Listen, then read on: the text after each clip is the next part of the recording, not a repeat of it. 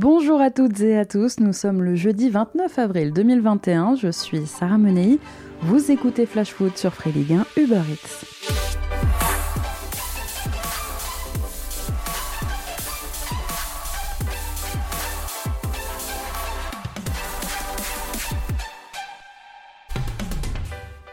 Un pari à deux visages. Blanc pendant 45 minutes, noir pendant 45 autres. Une première période étincelante, une seconde où le PSG a plongé. Alors que s'est-il passé hier soir au Parc des Princes? Eh bien Paris s'est sabordé. Les Parisiens n'ont pas plié le match face à Manchester City lorsqu'ils en avaient l'occasion. Ils l'ont payé cher après, parce qu'après, eh bien Paris n'a pas tenu. Physiquement déjà, les Parisiens n'ont pas tenu le rythme de la rencontre. Ça semblait impossible pour eux de tenir physiquement une heure et demie à ce niveau en demi-finale de Ligue des Champions. Il faut dire qu'en Ligue 1, le PSG n'en a pas beaucoup l'habitude. Fatigué dès l'entame de la seconde période, on regrettera peut-être les changements tardifs de Mauricio Pochettino. L'entraîneur du PSG a attendu la 80e pour sortir son premier joueur, tandis qu'en face, Pep Guardiola, lui, s'est adapté. Son équipe a épuisé un peu plus sur la longueur Paris en se montrant beaucoup plus agressive qu'en première période. En seconde, les Citizens ont accéléré, ils ont intensifié leur pressing, augmenté leur agressivité. En fait, City s'est réveillé au moment où Paris s'endormait. Après, eh bien, c'est dans la tête que ça s'est joué aussi. Et oui, l'importance du mental au haut niveau. Les Parisiens n'y étant plus, prenant l'eau physiquement, ils ont craqué, à l'image d'Idriss Gueye exclu après un tacle, il faut le dire, assassin sur Gundogan. Frustrés, rincés physiquement, en infériorité numérique et systématiquement en retard sur les actions et les ballons, n'arrivant pas à sortir proprement, ils ont continué de s'agacer les Parisiens.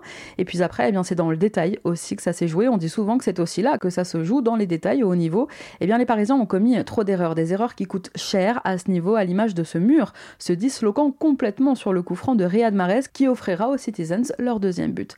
Un City finalement pas génial mais tenace. Comment le PSG a-t-il pu proposer une première période d'une telle qualité et tout gâcher finalement en seconde en étant totalement absent du deuxième acte? Ils ont plongé ensemble. Alors on le sait, Paris est plus fort à l'extérieur qu'il ne l'est au Parc des Princes cette saison contre les gros. Alors maintenant, ensemble, il va falloir y croire mardi prochain à Allez, c'est parti pour notre tour des clubs.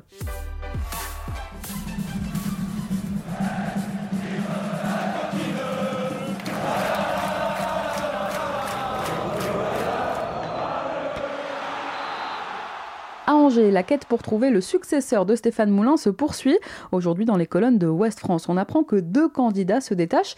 Il s'agirait de Gérald Baticle, adjoint aujourd'hui à Lyon, et Habib Bey, l'ancien Marseillais, consultant aujourd'hui sur Canal+, et inscrit au BEPF le diplôme d'entraîneur professionnel. Alors d'autres entretiens avec la direction en juin seraient encore prévus quand même dans les prochaines semaines. En parlant de coach, Ghislain Printemps, l'entraîneur adjoint des Girondins de Bordeaux, a pris deux matchs de suspension, dont un avec sursis suite à son exclusion pendant la rencontre face à Lorient de dimanche dernier. Et puis, les mauvaises nouvelles s'accumulent un peu à Bordeaux. À la recherche, vous le savez, d'éventuels repreneurs, les Girondins subissent déjà les conséquences de l'annonce du retrait de King Street. Et oui, au niveau euh, des partenariats, notamment Winamax par exemple, avait euh, proposé d'être le sponsor maillot principal des Girondins pour les trois prochaines saisons. Eh bien, ce partenariat est tombé à l'eau avec l'annonce du désistement des investisseurs américains. Les dirigeants bordelais avaient pourtant trouvé un deal sur trois ans permettant au club de récupérer 1,3 million d'euros par saison, mais tout a été stoppé net avec l'annonce du retrait des Américains. Pareil pour un autre sponsor majoritaire, Bistro Régent, qui s'affiche déjà sur le maillot des Girondins. Ils devaient également renouveler leur partenariat pour les mois à venir, mais aujourd'hui, face à la situation, eh bien, ils hésiteraient. Preuve que les futurs investisseurs bordelais vont devoir vraiment rassurer quant à l'avenir.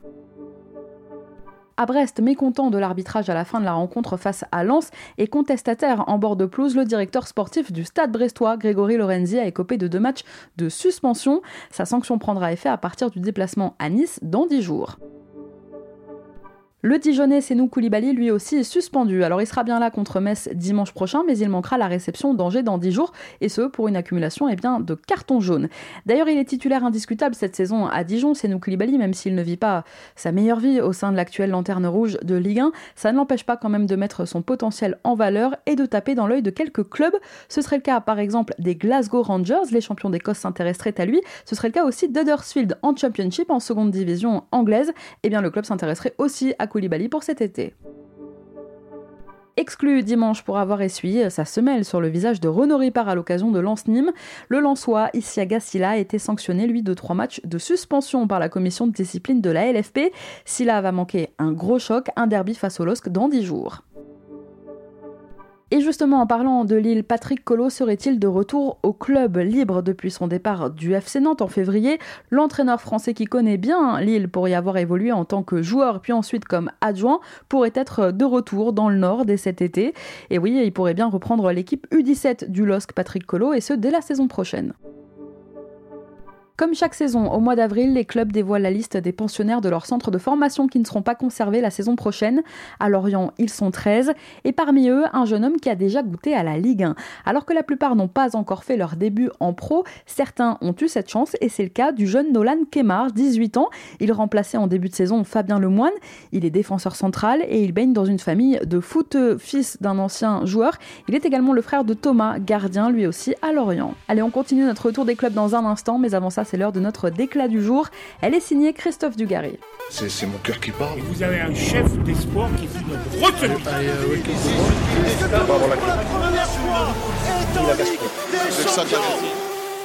Gros coup de gueule aujourd'hui du Bordelais. Dans un entretien à l'équipe, Christophe Dugarry est revenu sur la situation alarmante des Girondins, lâchés, donc je le disais, par leur actionnaire King Street. Je le cite, je suis partagé entre le dégoût, la colère et le soulagement. D'abord, je suis soulagé que les tocards se barrent et qu'on comprenne enfin que ces fonds d'investissement n'ont rien à faire dans le foot. Je suis ensuite dégoûté que mon club en fasse les frais, mais je reste optimiste parce que je sais que des gens sont intéressés par le club. Voilà ce qu'a donc déclaré Christophe Dugarry, qui au passage a réclamé aussi le départ du PDG des Girondins, le très contesté Frédéric Longuepé. Je cite encore une fois Dugas, il essaie de se faire passer pour le sauveur du club, c'est scandaleux. Il est l'un des principaux responsables de cette crise. C'est un cri du cœur. Longue épée, rend ton tablier et dégage.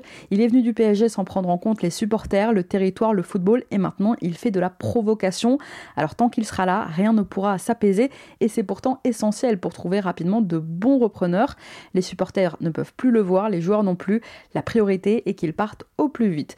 Voilà donc le gros coup de gueule de Christophe Dugarry aujourd'hui dans les colonnes de l'équipe. Il s'est aussi exprimé, bien sûr, l'ancien bleu sur l'équipe de France, dithyrambique sur Benzema il espère le voir évidemment à l'Euro cet été. Et je le cite, j'ose espérer que le sélectionneur et lui seront capables de mettre un peu d'eau dans leur vin, mais j'en doute. Voilà ce qu'a donc confié aujourd'hui Christophe Dugarry.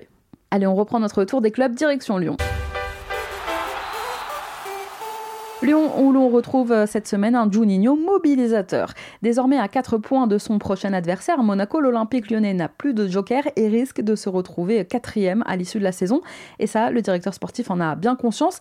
Il a donc pris la parole cette semaine au micro d'OLTV pour remobiliser les troupes. Pendant une semaine, on a, perdu euh, pas mal d'opportunités, je dirais, même de disputer le titre. Par contre, on va rien lâcher. Euh, si on bat Monaco, on revient à un point.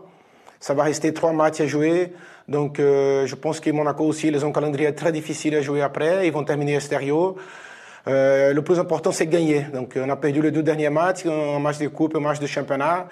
Il faut, pas, il faut pas perdre une troisième fois. Donc, euh, il faut se remobiliser pour, bien jouer et gagner ce match dimanche. Et oui, vous l'avez entendu, le Brésilien affiche donc lui aussi son optimisme quant à la possibilité de l'OL de rebondir après deux défaites consécutives et d'aller chercher ce podium en fin de saison depuis janvier, notre propriétaire, il a fait un communiqué. Je ne vends pas le club. Il est venu ici. Il a bien communiqué dans tous les différents entretiens que le club n'est pas en vente. Avec tous les supporters. Il a bien communiqué avec tous les supporters et il a dit à tous les groupes de supporters ici à Marseille, le club, le club n'est pas en vente. Je vais me pérenniser ici encore pour, pour faire un projet. Dans mes conversations individuelles avec lui, c'est toujours en parlant du futur. Normalement, dans mes expériences, ça sort rien dans la presse. Et ça sert pour le futur. Quand un club est en vente et quand il a un procès de vente imminent, normalement, dans mes expériences, ça sort rien dans la presse et ça sort rien publiquement. L'OM n'est pas à vendre. C'était hier que Pablo Longoria donnait sa conférence de presse au Vélodrome. Il s'est donc exprimé, vous venez de l'entendre, sur la vente éventuelle de l'OM. Il s'est aussi exprimé sur le mercato du club marseillais, sujet le plus attendu chez les supporters. En ce qui concerne le dossier Milik, je le cite, il n'y a pas de parole donnée de le libérer s'il y a un grand club. Son intention, c'est bien de continuer à Marseille. Il est très content ici. Concernant Florian Thauvin et Jordan Amavi qui arrivent tous les deux en fin de contrat à l'issue de la saison, Pablo Longoria aimerait les conserver. Voilà ce qu'il a déclaré hier. Il aimerait évidemment les prolonger. Pablo Longoria a aussi confirmé le départ de Johan Pelé et reconnu que le club cherchait pour l'instant un gardien, un deuxième gardien, juste après Steve Mandanda. Il est aussi revenu sur ses propos qui avaient provoqué un véritable tollé au sein du microcosme du football français. Souvenez-vous son interview dans El País où il parlait de la formation française et des coachs. Alors il a réaffirmé ses propos, Longoria, je le cite, c'est un débat ouvert où chacun est libre d'avoir son opinion, mais c'était plus une réflexion sur des questions concrètes qui méritent de poser réflexion. Nous sommes huitième au classement UEFA. Aujourd'hui, la France, nous avons pris 7700 points. Il faut se poser les vraies questions. Pourquoi sommes-nous à cette position? C'est important d'être dans le top 5. Alors, je n'attaque pas les coachs français, j'ai beaucoup de respect pour eux, mais c'était juste une réflexion. Un des problèmes qu'on a en France, c'est qu'on fait un type de formation très individualiste, et ça, je peux le répéter, sans problème. Voilà Pablo Longoria, qui s'est exprimé sur pas mal de sujets hier au Vélodrome, et une communication qu'ont visiblement beaucoup appréciée les supporters marseillais. À n'ayant pas eu sa chance cette saison avec les pros, le jeune Milan Robin, l'attaquant de la réserve Messine, aurait décidé de quitter les Grenats à la fin de la saison. Après 6 ans passés au sein de l'équipe réserve, le jeune attaquant de 21 ans est convaincu qu'il doit trouver un nouveau point de chute pour enfin lancer sa carrière. C'est un nouveau coup dur pour l'AS Monaco à 5 jours du choc de la 35e journée face à Lyon qui pourrait bien être décisif en vue d'une prochaine qualification en Ligue des Champions. Le milieu russe de l'ASM Alexander Golovin a été testé positif au Covid cette semaine. Il sera donc pas disponible pour ce choc. Et puis je dis nouveau coup dur puisque l'attaquant monténégrin Stevan Jovetic avait lui dû sortir sur blessure au bout d'une demi-heure de jeu la semaine dernière contre Angers. Touché au mollet, il sera lui aussi indisponible pour affronter Lyon. Florian Mollet est suspendu pour un déplacement à Strasbourg dans 10 jours, sanctionné pour une accumulation de cartons jaunes. Le milieu montpellierin, l'ancien Messin, sera privé de déplacement à la Et puis, on a appris cette semaine que Montpellier tenait enfin sa première recrue estivale. Formé au Stade Rennais, évoluant cette saison à la Berrichonne de Châteauroux, lanterne rouge de Ligue 2, chez qui il avait signé son premier contrat pro il y a deux ans, le jeune milieu de terrain Léo Leroy devrait être montpellierin la saison prochaine. Alors, c'est le fiston de Jérôme Leroy, l'ancien joueur du PSG et de l'OM, entre autres. Et Léo en deux ans, c'est 54 matchs au compteur sous le maillot Castelroussin. Il arrivera libre à la paillade cet été puisque son contrat avec la Berrichonne arrivait à échéance à la fin de la saison. À Nantes, Jean-Charles Castelletto suspendu pour une accumulation de cartons jaunes. Le Canari va manquer un match très important dans la lutte pour le maintien face aux Girondins de Bordeaux dans 10 jours. Et puis toujours euh, évidemment dans cette lutte pour le maintien, vainqueur de Strasbourg dimanche dernier, les Nantais voudront réaliser ce week-end la passe de 2 dimanche à Brest. Une passe de 2 pour l'instant inédite pour eux cette saison. Christophe Galtier tenté par le projet. Ineos, l'entraîneur des Dogs qui devrait quitter Lille en fin de saison, a plusieurs prétendants. Ces derniers mois, c'est vrai qu'il est annoncé avec insistance du côté de l'OGC Nice, mais aussi de Lyon. Eh bien, il semblerait que ce soit plutôt les dirigeants niçois qui soient pour l'instant passés à l'action. Selon les informations du média britannique Sky Sports, Galtier aurait reçu une offre officielle de l'OGC Nice ces dernières heures et l'ancien coach de Saint-Etienne serait très intéressé par le projet donc d'Ineos. Les discussions pourraient rapidement aboutir sur un accord. Les Nîmois fixés sur l'homologation des costières. En attendant un stade provisoire, les costières actuellement ne sont pas homologuées. Alors les Crocos vont bien finir la saison dedans, mais que le club soit en Ligue 1 ou en Ligue 2 la saison prochaine, le stade devra être rénové dans tous les cas cet été. Et oui, la Ligue demande que le banc de touche soit aux normes, ce qui n'est pas le cas actuellement aux costières. Il faudrait que le fossé pour accéder au banc des joueurs et du staff soit comblé cet été. La Ligue souhaite également une mise à jour de l'éclairage. Après cette mise à jour, un stade provisoire devrait donc être construit, vous le savez, puisque l'actuel stade des Costières, racheté par le président du Nîmes Olympique, Rani Assaf, va être complètement démoli pour être reconstruit sur le même emplacement. La livraison provisionnelle de ce nouveau stade aux normes, un stade de 10 000 places, devrait être opérationnelle pour 2026. À Paris, Kylian Mbappé sera suspendu un match ferme pour avoir pris trois avertissements en moins de 10 matchs. Mbappé va manquer un déplacement important à Rennes dans 10 jours. Le Stade de Reims a prolongé cette semaine de 3 ans son partenariat avec le club portugais Passos de Ferreira. Le Stade de Reims et le FC Passos avaient loué déjà un partenariat en début de saison, partenariat d'un an. Eh bien, ils vont poursuivre ensemble jusqu'en 2024. Mathieu Lacour, le directeur général du Stade de Reims, assure qu'il s'agit d'un accord stratégique avec l'actuel cinquième du championnat portugais. Warmed Omari prolonge avec le Stade Rennais. Et oui, Rennes a annoncé la prolongation de contrat de son jeune défenseur de 21 ans qui avait signé, souvenez-vous, l'an dernier son premier contrat pro. Eh bien, il s'est réengagé pour trois années supplémentaires jusqu'en 2024. Cette saison, Omari a été convoqué à trois reprises dans le groupe pro sans jamais jouer. Il a en revanche disputé la Youth League avec les jeunes du Stade Rennais. Le Stéphanois Papabou Cissé, retourné en Grèce cette semaine, le joueur prêté par l'AEK Athènes a rendu visite à ses anciens coéquipiers, à ses dirigeants aussi, accompagné de son agent. Il a dit qu'il était favorable à une poursuite de son prêt à l'AS Saint-Etienne pour la saison prochaine. Alors Claude Puel pourrait à nouveau s'appuyer sur son géant sénégalais lors du prochain exercice. La SSE dans un communiqué avait déjà fait part de sa volonté de conserver Cissé pour la saison prochaine et souhaiterait eh une baisse de l'option d'achat du joueur fixée à ce jour par le club grec à 13 millions d'euros. Demain soir, en ouverture de la 35e journée de Ligue 1, l'Olympique de Marseille reçoit le RC Strasbourg. L'occasion pour nous de faire un point sur l'infirmerie strasbourgeoise. Le défenseur central ivoirien Lamine Koné, en délicatesse avec un genou, est apte à reprendre du service face à l'OM demain. Buteur à Bordeaux, il avait manqué le déplacement à Nîmes, puis la réception de Nantes dimanche dernier. En défense, l'entraîneur Thierry Loret peut aussi compter sur le retour de suspension de Frédéric Gilbert. Le latéral droit avait été copé d'un match ferme après son exclusion à Nîmes. Il avait manqué donc le match contre Nantes, mais il est de retour. Le gardien Binguru Kamara a bien repris l'entraînement cette semaine, mais il est encore un peu trop juste pour espérer revenir en doublure de Matt. Enfin, en phase de reprise, l'attaquant Lebo Motiba et le défenseur Mohamed Simakan ne sont toujours pas prêts à reprendre. Je vous rappelle quand même que l'attaquant sud-africain n'a pas joué une seule minute cette saison. Et puis blessés, Idriss Saadi et Majid Ouari sont toujours à l'infirmerie. Ils manqueront donc ce match face à Marseille demain soir. Et puis on termine ce flash foot du jour avec un petit mot pour nos amis corses, puisqu'après le succès hier soir de Villefranche à Orléans, le SC Bastia a officiellement décroché sa place en Ligue 2 pour la saison prochaine. Le club corse retrouve le monde professionnel 4 ans après un dépôt de bilan qu'il avait envoyé en N3 en 5e division. Depuis, le club a connu trois montées successives et la dernière donc a été entérinée hier soir sans jouer. La saison prochaine, Bastia retrouvera son stade, Furiani.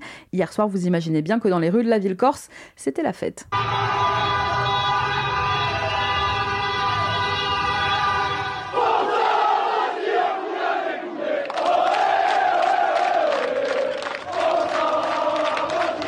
Et puis le deuxième club assuré d'être promu en Ligue 2 à l'issue de la saison nationale, c'est Quevilly. Mathématiquement promu, eux aussi après la défaite d'Orléans contre Villefranche, les Normands retrouvent le niveau professionnel trois ans après l'avoir quitté.